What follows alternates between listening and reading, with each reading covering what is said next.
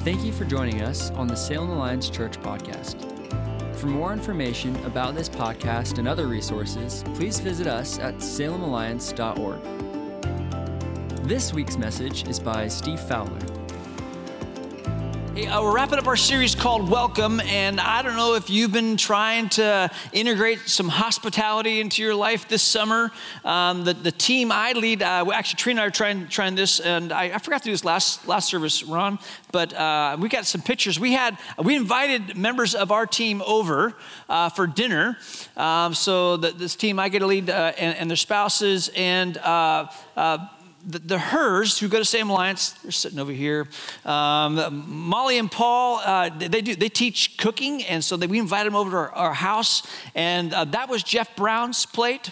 Um, actually, no, that, that's his and his wife plate because we were making these salad rolls, and Molly was teaching us how to roll them up, put all the stuff in there, and so we got hospitality halfway there. We opened up our home, had people in.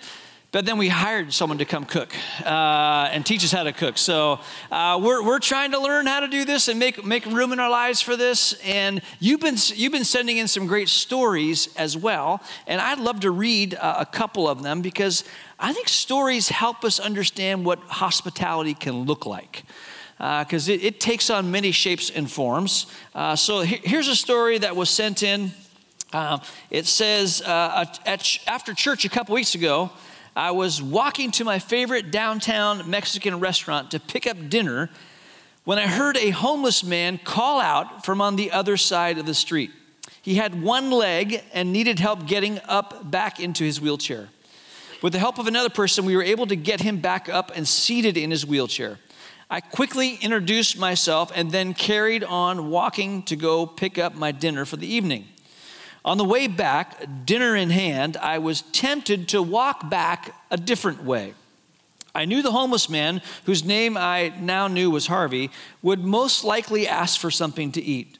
Now, usually, I don't mind sharing my food with the homeless, but this was a carne asada burrito from Marcos. Apparently, very important. Uh, also, if I gave it away, it would mean I would have to figure out something else for dinner, and I was crunched for time as I was having some friends over from out of town over later that evening. And despite what felt like legitimate excuses, I sensed the Spirit prompting me to return the same way I came. As I approached Harvey, I was reminded of the sermon that evening on biblical hospitality. I felt like I was not only meant to share my burrito with Harvey, but to invite him home to share it with me. So I asked Harvey if he'd like to share a meal with me at our home, and he took me up on the offer. I then wheeled him a few blocks down the street to my house. Now, due to Harvey being in a wheelchair, we weren't able to walk up the stairs to go inside my house, so we just set up outside in my front yard. I grabbed us a couple drinks, and then we drank and ate together. And during that time, I asked Harvey questions about his life. He had been a carpenter, and he lost his leg in a car accident. I asked him what he enjoyed doing the most, and he said he really liked to work, but was not able to do that anymore. We eventually finished dinner, and I took Harvey back to where we first met. As I was wheeling him back, he asked me, Why are you doing all of this? I responded by saying, If I was in your position, Harvey, I would want someone to do the same for me. In hindsight, I wish I had said something more Jesus like about loving your neighbor as yourself, but I think he got the sentiment. When I dropped him off, I was pleased to see that a friend of his was there who was planning on taking him to a homeless shelter that evening. I said goodbye and then walked back home. As I reflect on that evening, I'm so thankful that I paid attention to the nudge of the Spirit. It would have been so easy for me in my hunger and hurriedness to miss out on this opportunity to extend biblical hospitality to a stranger in need and experience the presence of Jesus in the process. I now find myself hoping and praying that I get more opportunities to eat another dinner with the Harveys of Salem. Isn't that a great story? Great story of hospitality uh, being expressed. Uh, here, here's another one. This one was sent in uh, actually by Anita, who's on our staff. She works over at Broadway Commons, works at the information desk. Uh, Anita writes uh, Thursday, a gentleman came to my desk in the information booth at Broadway Commons and handed a paper to me with a request for help. His English was very hard to understand. At first, I wasn't sure if I could help him at all. But after many questions to clarify what exactly he needed help with, it became clear that he wanted my help to transfer information from his resume to a job application. As he had difficulty in writing English, his penmanship was also very hard to read. I guessed that he might be used to a foreign script. We got the application completed. In the process, I noticed the country he was from and calling him by name, shared that I went to high school with a girl from his country and told him her name. His demeanor changed at that point, and he opened up and shared that he was a single father with three daughters and was having so many challenges getting employment that could work around the hours he needed to care for his family. He seemed encouraged that he had received some help and maybe some hope also as he went his way. Another great story of, of hospitality, uh, different form, different shape. But that last story actually is, is a great segue to where I want to go today. Because as we wrap up our series on hospitality, as we talk about welcome, and as I've been thinking about uh, how to wrap up this series, uh, it just dawned on me that but we, we cannot talk about hospitality. We can't talk about welcome and not talk about the topic of immigration. We, we can't talk about making space and loving love the stranger without, without talking about uh, immigration and, and what's going on in our world. And immigration is a huge topic here in the U.S., but not only the U.S. It's a major conversation that's happening globally as millions of people have been uprooted from their homes for, for a variety of reasons and are fleeing, fleeing their nation or are, being displaced in their nation and, and setting up new homes. And, and this conversation, it can be very divisive and emotions can run really high because the, the emotions are attached to it. There's a lot of fear. Um, there, there, there's fear for, for those living in our country that are undocumented that they'll, that they'll be deported. There's fear from people who are living in this country uh, who, who are documented, who are citizens, about who's coming into the country.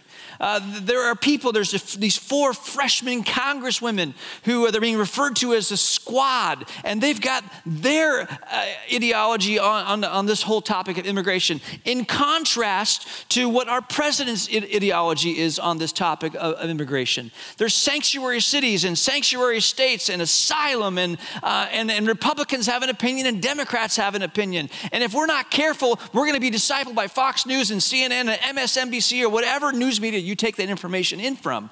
Because, because this is such an, a, a toxic conversation, we really need to start digging in and finding out what God has to say about this. But the fact of the matter is that me even just bringing up the topic has caused some of you in the room to kind of your heart rate, your Apple Watch is warning you there's a cardiac event going on, uh, or you're of the age where you're reaching for your high blood pressure pills. Uh, and that's because this is such an explosive topic. So I just want to tell you up front, as I've been working on this message, and I just want to warn you up front look, there's likely a time as I'm, as I'm doing this talk today that, that you may be offended by what I have to say. Now, let me, let me just tell you this. I want to say this. I have worked really hard this week to make sure that I offend everyone. So, if you get offended early on in, in, this, in the talk, just, uh, just hang on because the other person's time's coming, okay? Or if you feel like, yeah, go for it, go for it. Later on, you go, oh, no. now you're getting personal, Steve. Uh, but, but, but hang in there uh, on this. And uh, can I just say this? It'd be way easier to stay silent on this topic. I don't need more emails, okay? I don't need more unsigned encouragement cards. Uh, and, and, I'm fine with all that. In fact, it just works out so convenient that Trina and I are getting on a plane tomorrow and leaving the country. So this is perfect timing to talk about this topic um, as we go to a Middle East Field Forum. Uh, but, but, but, but also, let me add this. Look, if you've been around Salem Alliance any length of time, you know this. When there are significant conversations taking place in our nation or in our city, uh, we, we, we want to be able to find out what's God's heart on these topics. What does He have to say about them? And as we do, you've probably seen me do this over the years, we come under the Word. We, we are people who we understand that we have wills, we have opinions, we have thoughts. But as Christ followers, as people who are walking in the way of Jesus, my job is to teach the way of Jesus. We must come under the way of Jesus. So if we're talking about money, then we're going to want to know what, what does God have to say about money and our use of money. If, if we want to we want to talk about parenting, We want to know what God's heart is. What's God to, what, what does He have to say about parenting? If we want to talk about sex, we want to, we want to know what, what, what, does God have to say about sex? And so when it comes to the topic of immigration, we do the very same thing. We come under the word and we take our will and we surrender it to his will. That's what it means to be a follower of Christ. And so, as we engage in the conversation on this topic, that's the very thing we are going to do. In fact, the Bible encourages us to do that. 2 Timothy chapter 3 verse 16 says, "All scripture is inspired by God and is useful to teach us what is true and make us realize what is wrong in our lives." It corrects us when we're wrong and teaches us to do what is right. God uses it to prepare and equip his people to do every good work. So, scripture is God breathed. We want to breathe his breath in on this topic and hear what he has to say. So, let me just dive in by saying this. I, you know, I, I grew up overseas. I, I, I, moved to the U.S. I actually had dual citizenship. I, was a citizen of, a, of, the British Commonwealth. Brit- Hong Kong was a British colony at the time, came to America as a U.S. citizen, uh, and I, I, love the States. I, lo- I, love America so much. I love about America. And here's just one thing I just love, love, love about, about America. In fact, when I mention it, this is going to so resonate with you. You're going to probably cheer, and uh, there's applause is going to break out in the room because this just so, this so, so, tells the truth about who we are. Okay, so here, here we, you're going to love this. Here's here's the first thing. As Americans, we don't have to know what we are talking about to talk about it. This is a great country. Isn't it a great country? Or another way you could put it is this way you could, we don't have to have informed opinions to inform people of our opinions. I mean, that's social media. I mean, just go on social media. I mean, it's just, we can, we have, we're passionate, we have emotions, but we may not have all the facts together. Um, but, but we can, we can come off like we do. So even as we engage in this conversation, let's just let's just kind of get a landscape of what's happening in our world and get and also when we talk about terms, who, who do we mean by these, what do we mean by these certain terms so that we have a base from which we can uh, launch from. So let's just dive in here and identify some terms. First is migrants. Migrants move from country to country for any number of reasons. It may be for a better life, job opportunities, leaving famine or drought stricken land or natural disasters. You've probably heard the term migrant workers. This is exactly what's, what's, going, what's going on. Uh, uh, immigrants. Immigrants, they've moved from one country to another and established residence. So it's a big difference from someone who's a migrant. And then we get to refugees. Refugees, these are folks who are fleeing their home due to war, racism, oppression, or religious persecution. They apply for refugee status and must be vetted prior to arriving in the US. The average refugee arriving in the United States has lived in a refugee camp for seven to 10 years. So then that, would be very true. If you've ever uh, had a conversation with some of the refugees who are being resettled in Salem, our new neighbors, uh, that is very consistent with their experience. And then asylum seekers.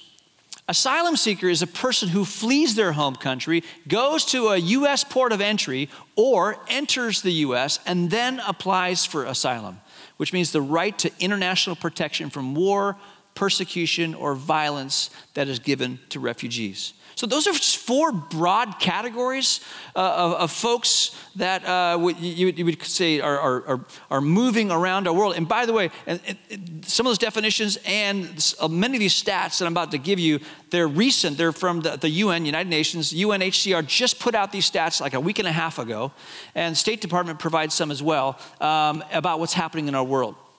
There are 70.8 million forcibly displaced people worldwide today. This is the highest level of displacement on record. 41.3 million are internally displaced. What I mean by that is, like, take for example Syria. A war in Syria, people have been uprooted, many have fled their homeland. Many have stayed in their homeland, but they've gone to another part of the country. That's what it means to be internally displaced. So we got 41.3 million that are internally displaced, 25.9 million are refugees, and 3.5 million are asylum seekers currently in our world. It's a global picture. Uh, this, this next uh, stat 37,000 people a day. Get this 37,000 people a day are forced to flee their homes because of conflict and persecution. It's, it's unbelievable what's happening in our world. as it comes to the movement of, of people. Um, this next one, bring it home a little bit. 1960s, 5 million immigrants or migrants or refugees and asylum seekers lived in America. Today, there are 44 million immigrants, migrants, refugees, and asylum seekers. Uh, th- this next uh, stat here tells us that 17% of the US labor force are immigrants.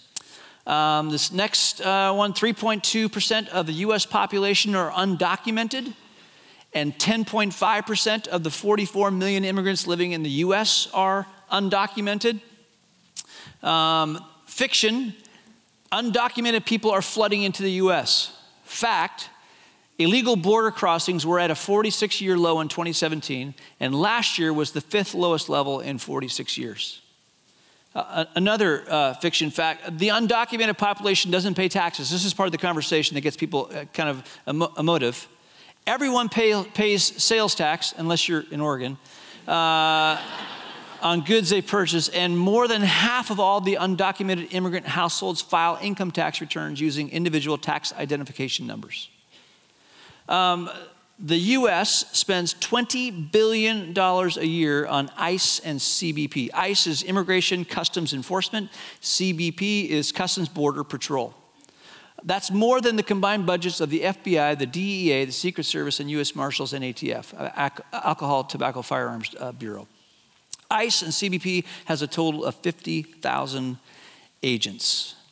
That's just a, a, little bit of what's happening globally, how it impacts us as a nation, and some of those stats go to just show us look, this is a huge topic, so much so that there's a lot of dollars directed at this topic. And the emotions run high because there's talks about detention centers and are they crowded or overcrowded? I mean, what the, what, what's, the, what's the care given there? Are children being separated from their parents? And if so, if so, I mean, which it, it, it is so, what, what, is, what is going on and, and how can that happen? And people are very, very concerned about this topic, but many people have no idea what to do.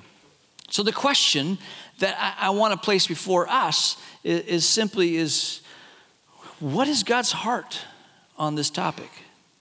What, as Christ followers, people who are in the walking the way of Jesus, what's our response to this important conversation? And so, what I want to do is sort of set up for us uh, the, the, sides of this, uh, the dimensions of this, this debate uh, and, and focus pretty much on, it, on, the, on the Christian perspective of this, of this debate. And um, the, the first side of this conversation, really, uh, I'll just call it, we'll just put it over here. We'll, we'll I'll put this, this, this placard up here, Leviticus 19, as a representation of this conversation, conversation because Leviticus 19, uh, it, it says this. It says, Do not take advantage of foreigners who live among you in your land. Treat them like native born Israelites and love them as you love yourself. Remember that you were once foreigners living in the land of Egypt. I am the Lord your God. So, a little context for Leviticus, because Leviticus is one of those books that some of you maybe got to chapter two on your, your yearly Bible reading. You loved Genesis, you loved Exodus, and you got to Leviticus, and you thought, I'm out. Um, a little context for you, okay? Because God has rescued his people from Egypt, and these people don't know their God. So Leviticus is all these commands about this. See, kind of, the, if some of you are old enough to remember the Dick and Jane books, it's kind of, the, it's kind of a, a primer, a ABC books. This, I'm giving you the first steps of how you can be in relationship with me. That's what Leviticus is all about. I want you to know me. And in this conversation, what we need to know about God is this that He has a huge heart. You can go back to that, previous verse if you would, Ron. He has a huge heart for the foreigner. He says, Remember, you were a foreigner. Before I rescued you from you, that's who you were. And I had compassion on you. So I want you to have compassion on the foreigner in your midst. 92 times in the Old Testament alone, there is some sort of statement about showing mercy or compassion or doing justice to the foreigner. Uh, Deuteronomy chapter 27 says, Cursed is anyone who denies justice to foreigners, orphans, or widows. And all the people will reply, Amen. Deuteronomy chapter 24 says, Never take advantage of poor and destitute laborers. whether they are fellow Israelites or foreigners living in your towns. And the foreigners living in your towns, if you remember your de- de- definitions, these would have been migrants. Don't take advantage of them. But if you really want to understand God's heart for those who are being uprooted from their home and they're having to flee uh, due to religious persecution or war or whatever it might be, if you really want to kind of get a feel for God's heart, then you need to read the book of Obadiah. Obadiah, one chapter. And what it does is Obadiah captures the moment in history when Babylon is conquering Jerusalem. Now, as Babylon is attacking Jerusalem, people are running for their lives. They're fleeing. They're, these are refugees. And what they do is many of them go to a neighboring country, just like people would do today. There are over a million refugees in northern Jordan today who have fled out of Syria. This would have been, I don't know about those numbers, but there would have been people fleeing from Jerusalem looking for refuge in a neighboring country, and they went to Edom. But Edom refused to show hospitality, refused to take refugees in, and listen to what God says to them. Listen to how the, the, the, the in, inhospitable spirit was expressed, and then listen to what God says. Obadiah verses 11 through 14. When they were invaded, when Jerusalem was invaded, you stood aloof, refusing to help them. Foreign invaders carried off their wealth and cast lots to divide up Jerusalem. But you acted like one of Israel's enemies. You should not have gloated when they exiled your relatives to distant lands. You should not have rejoiced when the people of Judah suffered such misfortune. You should not have spoken arrogantly in that terrible time of trouble. You should not have plundered the land of Israel when they were suffering such calamity. You should not have gloated over their destruction when they were suffering such calamity. You should not have seized their wealth when they were suffering such calamity. You should not have stood at the crossroads killing those who tried to escape.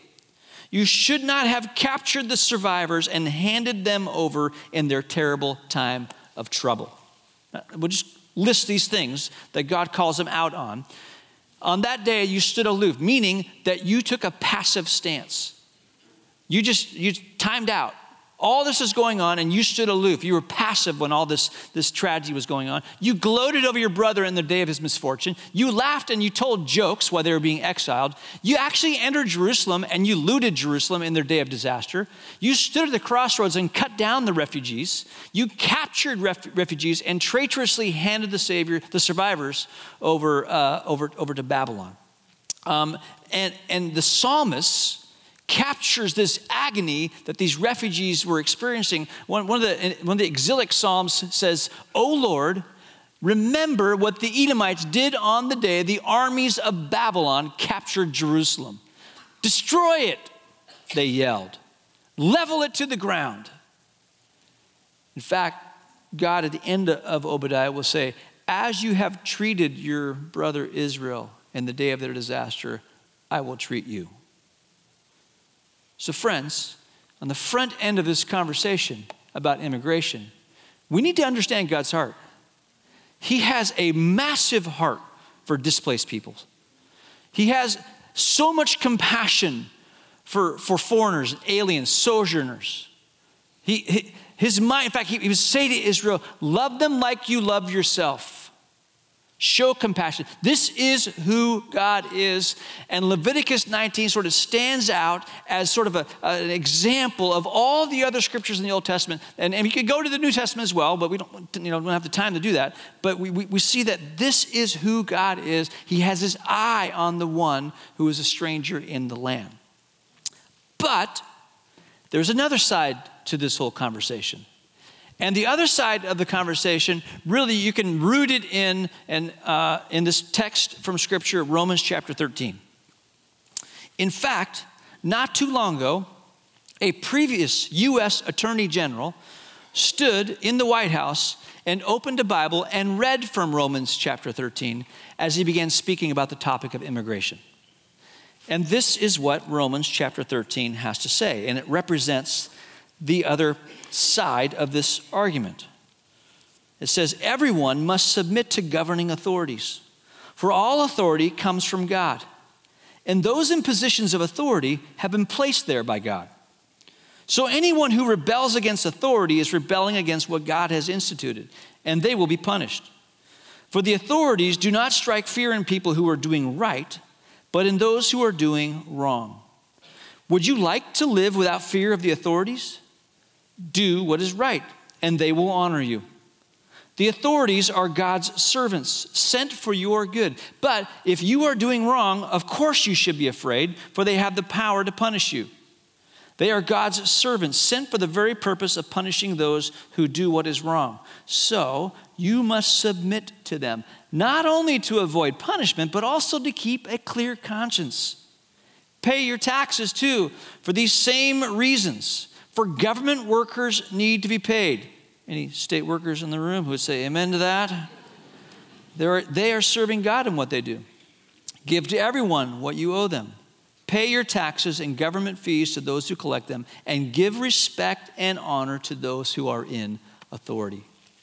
Friends, in this conversation, we've got a, a pretty big chunk of scripture, and, and, I could go to 1 Peter and I could read more on this one that you know what, that, that there are laws and, and, and God has instituted authority. In fact, what Romans 13 tells us that if you disregard, if you disrespect the laws of a land, you're not just rebelling against the government, you're rebelling against God. That's what Romans 13 says. And it doesn't, it doesn't end there. The conversation doesn't end there because you get to Acts chapter 17 and, and you, read, uh, you read this. Oh, yeah, thanks, Ron. Forgot this one. We'll get to Acts 17. Deuteronomy 31. Moses is talking to the assembly of, of uh, uh, just before he passes away, and he says, You must read this book of instruction to all the people of Israel when they assemble before the Lord your God at the place he chooses. Call them all together. Now, look, look who he's calling together men, women, children, and the foreigners living in your towns, so they may hear this book of instruction and learn to fear the Lord your God and carefully obey all the terms of these instructions. The law is going to be read, and what Moses wants is clarity. In order for there to be clarity on what the law, the religious laws, the moral laws, the civil laws, the ceremonial laws, there needs to be clarity. And so get the men and the women, the boys and the girls, and the foreigners because everyone needs to align themselves with the law of God. Then, Acts 17, verse 26, we get this From one man, God created all the nations throughout the earth. He decided beforehand when they should rise and fall, and he determined their boundaries. This is really important. You see, if you're, uh, if you're over here and you're, you're kind of this, hey, there's laws, we got to obey laws. One thing, what you'll also say is, and guess what? Borders were God's idea. He actually set the borders for nations. I mean, when the 12 tribes of Israel, he was the one who had the idea of 12 tribes. He was the one who set the borders in for the 12 tribes. And they've been ordained by God. And uh, borders need to be respected. In fact, some who, would say, from this angle, they would say, look, look at Ezra and Nehemiah. They had to get paperwork before they would travel to another nation. And, and this, this side of, of, of, the argument is, is important to understand because it represents the structure that God has put in place, the government. And we're called to obey the government. Yet on this side, there's so much saying that God's heart for the immigrant, for the refugee, for the asylum seeker, for the migrant worker, that God's heart, God's heart's huge for them. And, and so, can you, can you feel the tension between both sides of this? There, there's tension there. And, um, and so, what do we do that? I mean, what do we do? I'm not telling you. I will tell you this we need wisdom and we need maturity to move forward and to walk this pathway. Because it feels like there are good points made on both sides of this debate. But let me say this what do John Bunyan, Rosa Parks, Martin Luther King, Corrie Ten Boom and her family, and I could list other names, what do they all have in common? Uh, Bunyan, who wrote Pilgrim's Progress, Bunyan uh, was, was told that he could not preach in the public square because he didn't have a license, and they wouldn't give him a license. But he preached anyways, and he was thrown in prison. Rosa Parks, this moment that seems to have ignited the, the civil rights movement, Rosa Parks was seated on a bus and was told that she should move and make room for someone who was Caucasian, white. And she refused to move. She was a Christ follower. Martin Luther King, who started and, and, and led the civil rights movement, um, many times in peaceful marches defied orders to cease and desist. He, he paid for that movement with his life. I mean, I, I, we, could go on. In each in the Ten Boom family, they hid Jews in their home. You know, the, the, the famous book, The Hiding Place. They hid Jews in their homes, even though the law of the land was that all Jews should be deported to either death camps or work camps. In each and every case, they violated laws, they broke laws in what, in what they did. And there are heroes. Oh, you could go into scripture. You could talk about the Hebrew midwives in the book of Exodus, who were told by Pharaoh that if there's the, any Hebrew baby that's born, the little girls, they can live, but any little Hebrew baby boy needed to be put to death. And they defied that edict from Pharaoh. Shadrach, Meshach, and Abednego, what we studied in the book of Daniel in the fall, Shadrach, Meshach, and Abednego were government workers, and they were told to go to this plain. An idol was, was, was there, and when the music played, everyone was ordered to bow down at, at, the, at the expense. There'd be a death penalty if you didn't. And they refused to bow, bow, bow down, they, they broke the law. Daniel, uh, there was an edict of this, the law of the Medes and Persians was given about there's no prayer that should happen unless it's to Darius, uh, the, the, you know, the leader of the day. And Daniel opens the shutters and faces Jerusalem and continues to pray. And he's thrown into the lion's den. Uh, there's these, uh, Jer- I mean, Jeremiah is told to stop prophesying these negative things about Jerusalem, and he's, he's thrown into a cistern. Uh, there's these couple of unschooled uh, disciples that are told to stop talking about Jesus, and their response is, We must obey God rather than man. And then there's this guy named Jesus, who seemed to consistently break the laws of the Sabbath as he healed the sick and as he freed the demonized. Friends, what what's common in all these, these are our heroes. These are our biblical heroes, and these are history's heroes. And why is that the case? And I think a principle emerges from these stories as we have this conversation about immigration. And the principle is this. So put it, put it up here. Uh, on, go to the next one there, Ron, if you would. Uh, the principle is this when the law of the land is at odds with Scripture, the commands of God take priority. Friends, this is why, when it comes to the topic even of, of abortion, of, of, taking the life of an unborn child, those who believe in the sanctity of life get, get outraged at the fact that this is happening and want laws to change. And that is because there's this law, and it's in conflict with God's command. And what we discover and what we learn from the heroes of our faith and even the heroes of history is that when the laws of the land come into conflict with the laws of God, the laws of God always take priority. Yet, now Augustine said this, one of the early church fathers, Augustine said, an unjust law is no law, which, if you're not careful, can then produce anarchy. So Thomas Aquinas comes along and says something like this Aquinas says, The disobedience of unjust laws should only take place if the disobedience is less evil than the unjust law itself. It made total sense to you, I can tell. You, you guys are right with me. Here's what Aquinas is saying Aquinas is saying, Look, if you see a law that's in conflict with the law of God, you cannot violate the will of God to accomplish the will of God. You cannot create evil to conquer evil. So, for example, 2009, May 31, there's an abortion doctor who's working in a clinic, and a Christian walks into the clinic and shoots him, murders him. And people are like confused.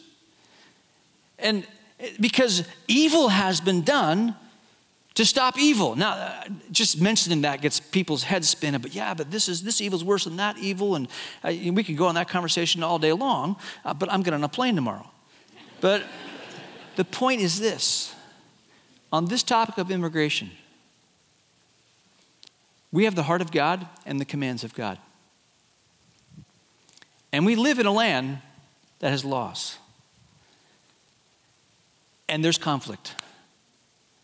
And so, what we need is wisdom in knowing how to move forward into the future, how to have this conversation without de- demonizing people or dehumanizing people, and seek justice.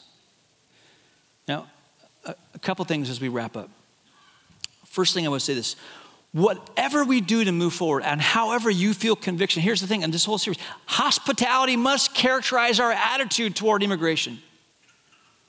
Wherever you, whatever conviction you come to on this topic, whatever you, you, you hot, love of the stranger, just as you love a best friend or you love your family, that's the kind of love God asks us to express towards a stranger.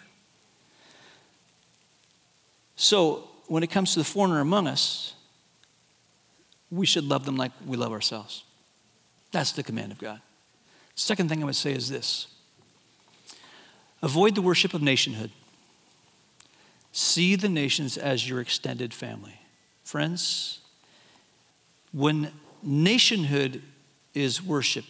I'm not saying it's wrong to be patriotic. I'm not saying it's bad to love your country. We need to love our country. We need to pray for our president. We need to pray for government officials. We need to pray for our governor, our state legislature. We need to pray for those among us who are serving in government. It's, it's a good thing to love your country, but avoid the worship of nationhood because, friends, if you go back to World War II, this is what got the German church in trouble. They confused their patriotism, their loyalty to nation, to a nation, and what happened is it started moving along at such a pace that it actually compromised their loyalty to God. And when they realized it, it was too late.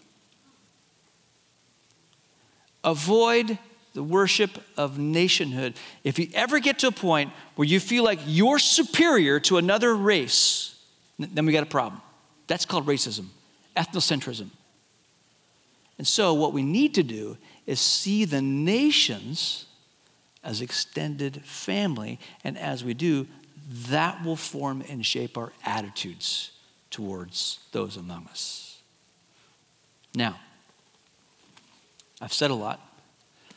Let's just bow our heads, close our eyes, and let's ask the Spirit of God then to speak to us. And, Spirit, you have been speaking.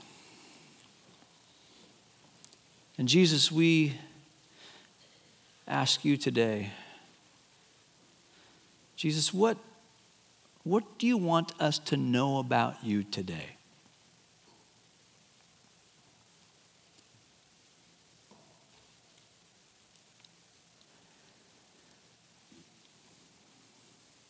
What's something you're revealing about who you are to us? And in light of this, what are you asking of us today?